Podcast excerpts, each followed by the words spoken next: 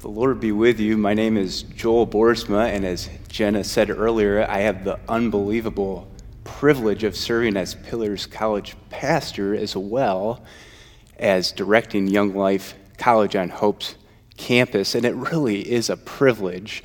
If you had asked me when I was a youngster what I wanted to be when I grew up, I would have said a Hope College basketball player, and by that, what I really meant was a Hope College student. Because my dad was a chaplain at Hope growing up, I was just always around Hope students, cool cats like John Brown and Ryan Tannis and so many others that I just got to hang around. What an absolute privilege, and I get to do it still, and we get to do it together, rooting on college students, praying for them, walking alongside for all the students right next door. And it's also a privilege to open up God's Word with you this morning, so let's turn there now.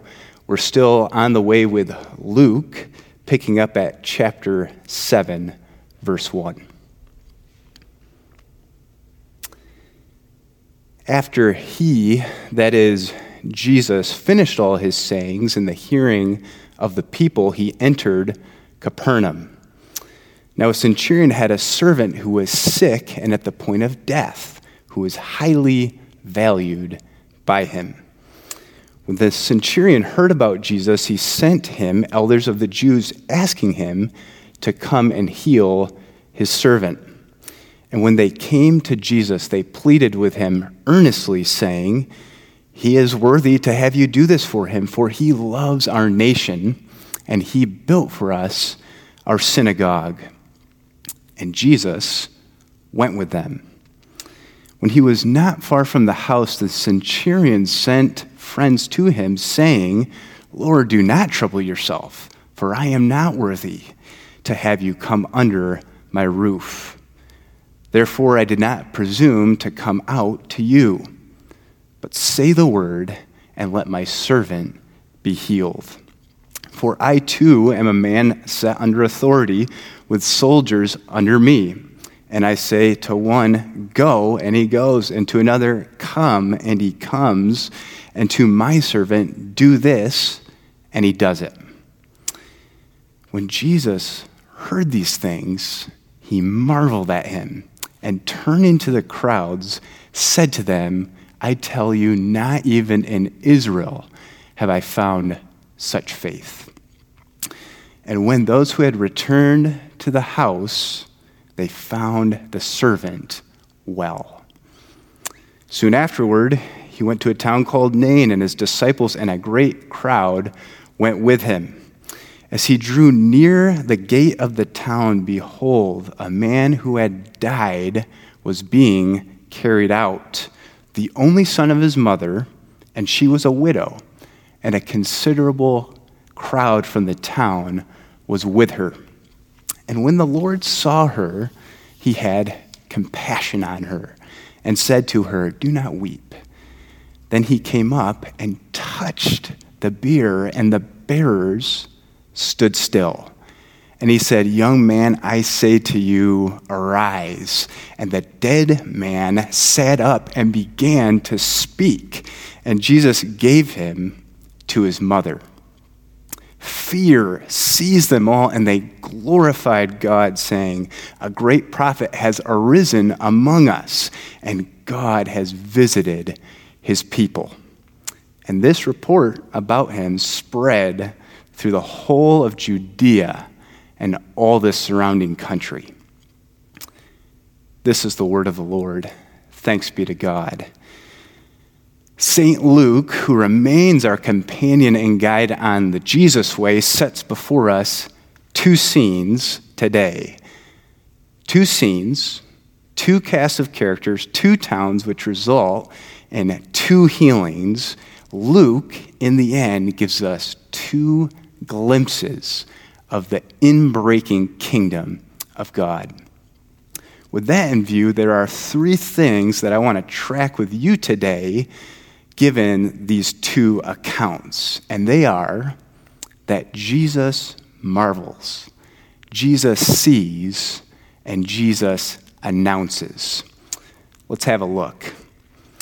To set the scene, we're on the way with Jesus back in Capernaum. You might recall it's where Jesus went right after he was rejected in his hometown of Nazareth back in chapter four. And it becomes the base of operations for Jesus' ministry. Capernaum, along with two other small towns, form what we now call the Evangelical Triangle. It's where the majority of Jesus' teaching and preaching took place. Back in Capernaum, Luke first introduces us to a centurion, a Roman military official who is basically the captain of a small troop. He would have had something like a hundred soldiers under his authority, and he's on the ground, and they are on the ground to maintain stability and good order in the name of the Roman Empire. Back, uh, the centurion had a servant who was on his deathbed.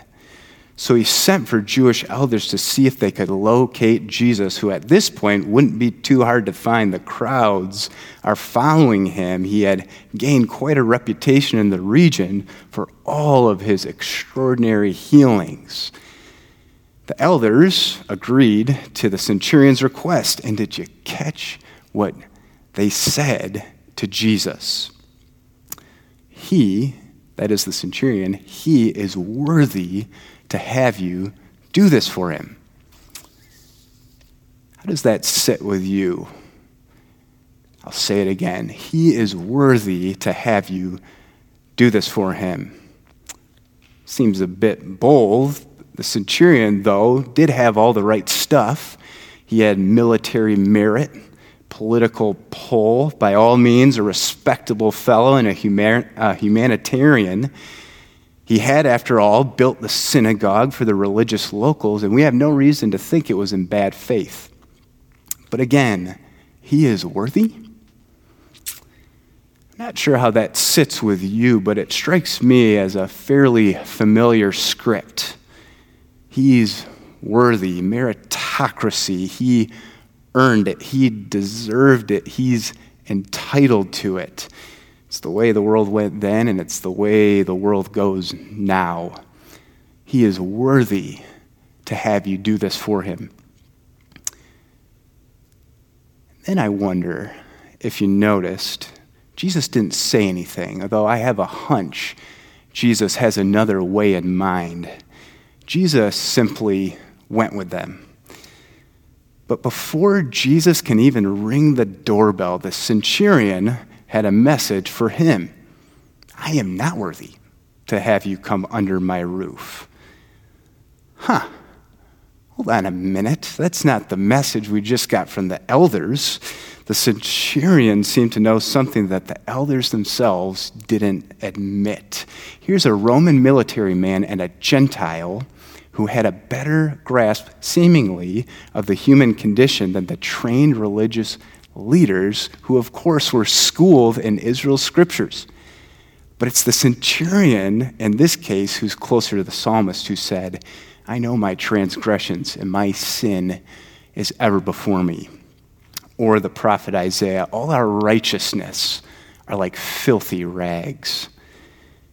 The centurion knew something about the plight of the human heart, knew that, in Samuel Johnson's words, depravity is not easily overcome. I am not worthy to have you come under my roof. Now, if the centurion stopped there, it'd leave him, in fact, with most of the world's religions and ethical systems. It's the case that C S Lewis builds in his classic Mere Christianity, that there's some kind of rule and right, rule of right and wrong, or law of human nature, which none of us made, but we find pressing on us. The centurion seems pretty much on board with what Lewis would write several centuries later, some semblance of conscience or an objective moral order. I am not worthy to have you come under my roof. But then he goes on to say something even more stunning. The centurion, again, a military man and a Gentile, called Jesus Lord. Did you catch this? He calls Jesus Lord and then adds, I too am a man set under authority. The centurion confessed the authority and lordship of Jesus. And I absolutely love the word Luke uses to describe Jesus' response. Jesus marveled. Not even in Israel have I found such faith. Isn't that amazing? Jesus marveled. Not at the centurion's military merits or political pull or social status or philanthropic deeds, but at his faith, the faith that Jesus made possible in the first place.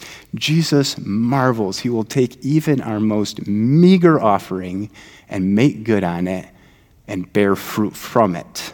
Jesus takes the two fish and five loaves of our faith and he multiplies it for the good of his kingdom and for the world he loves. This is the first hint of the great gospel invasion that comes a little bit later in the story, in fact, in Luke's second volume, so stay tuned for that. Jesus marvels. I hope that's good news for you, wherever you're at in life and in faith. Maybe you've been on the long obedience of discipleship for a long time. Jesus marvels, and he'll continue to bear fruit from your faith. Maybe you still have a lot of questions about Jesus, who he was and who he is and what it's all about. He marvels at that too. And if that's you, you're in good company. And some called it faith-seeking understanding. This goes deep into the Christian tradition. And if that's you, I'd love to join you in the conversation. Jesus marveled. Not even in Israel have I found such faith. Jesus marveled, and when they returned to the house, they found the servant well.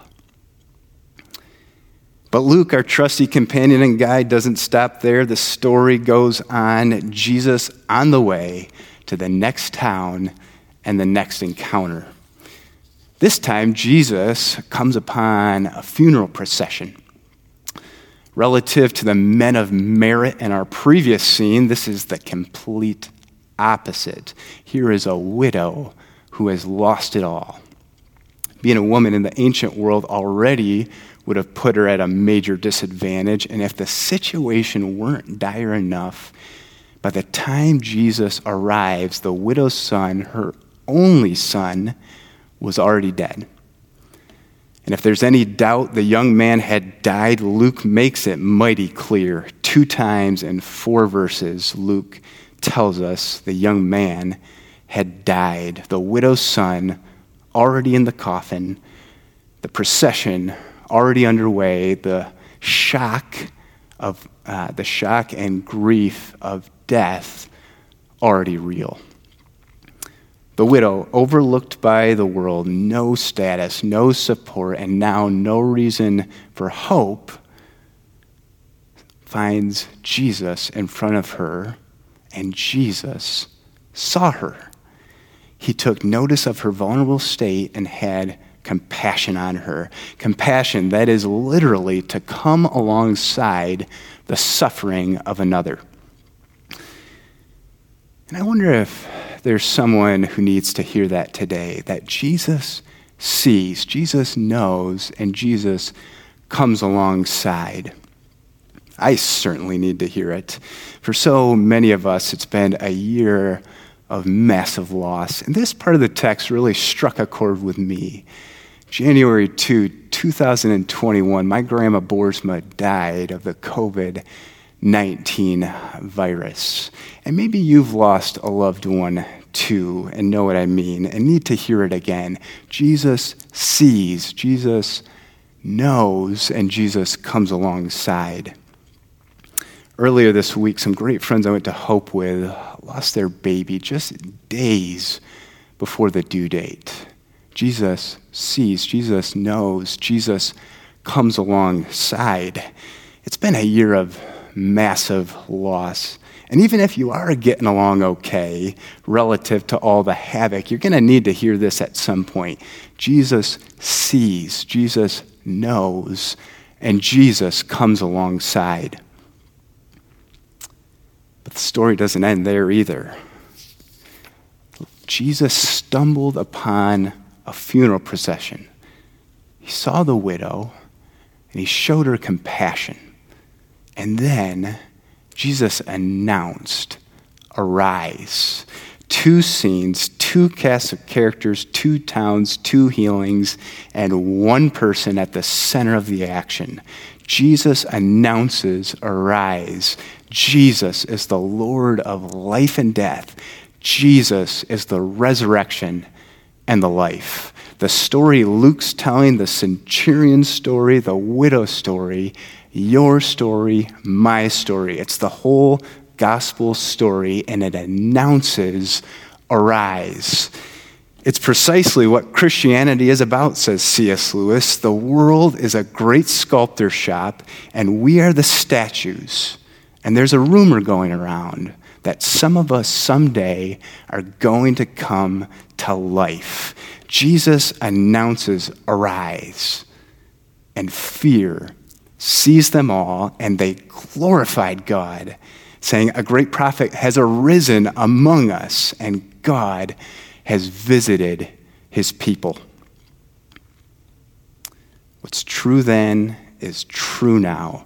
In Jesus Christ, God visits, God comes down, God comes near, and God pursues. Jesus announces, arise, and he's doing it still. In the name of the Father, the Son, and the Holy Spirit. Amen.